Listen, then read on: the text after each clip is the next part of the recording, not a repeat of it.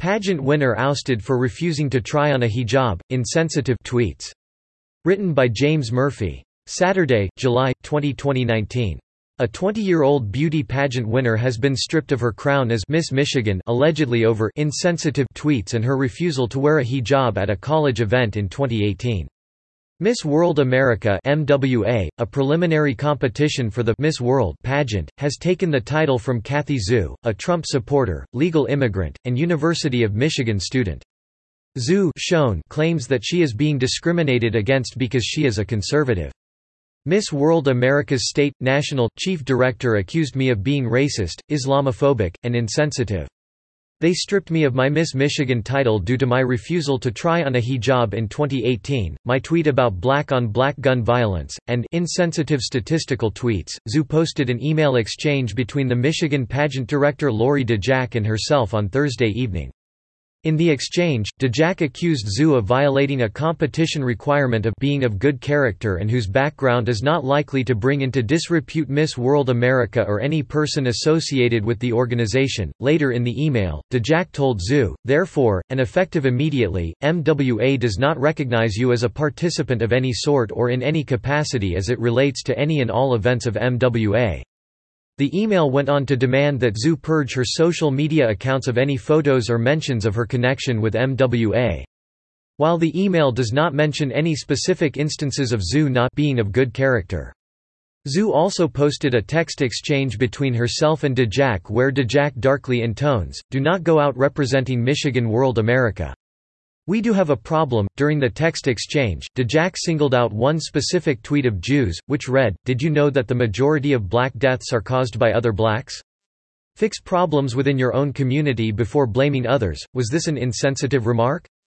Possibly. Was it inaccurate? Absolutely not. The truth, being what it is, can sometimes be insensitive. This applies for every community. Zhu told the Detroit Free Press, if there is a problem, fix things in your own community before lashing out at others and trying to find an issue there. That is all I wanted to say. The hijab incident occurred in February of 2018 when, as a freshman at the University of Central Florida, Zhu tweeted, There's a try on a hijab booth at my college campus. So, you're telling me now that it's just a fashion accessory and not a religious thing? Or are you just trying to get women used to being oppressed under Islam? While it's true that many Muslim women wear the hijab voluntarily as a symbol of their faith, there are also many Muslim countries, notably Iran, that mandate wearing it, and punish those who refuse. I said it was getting women used to being oppressed because there are so many women in Middle East countries that are being punished and stoned for refusing to wear a hijab, Zhu said. Nobody is talking about that in the West because all they see is everyone being at peace, but that is the beauty of America. Zhu was named a finalist for Miss World America earlier this week. On Wednesday, as if foreshadowing the coming incident, Zhu tweeted, My message while as Miss Michigan is to advocate for speaking your truth. Especially in today's political climate, we're quick to attack each other based on perceptions and stereotypes. It's time we take a step back and realize that our diversity of thought is what makes America strong. As of Saturday afternoon, the Miss World America organization has not publicly commented on the controversy.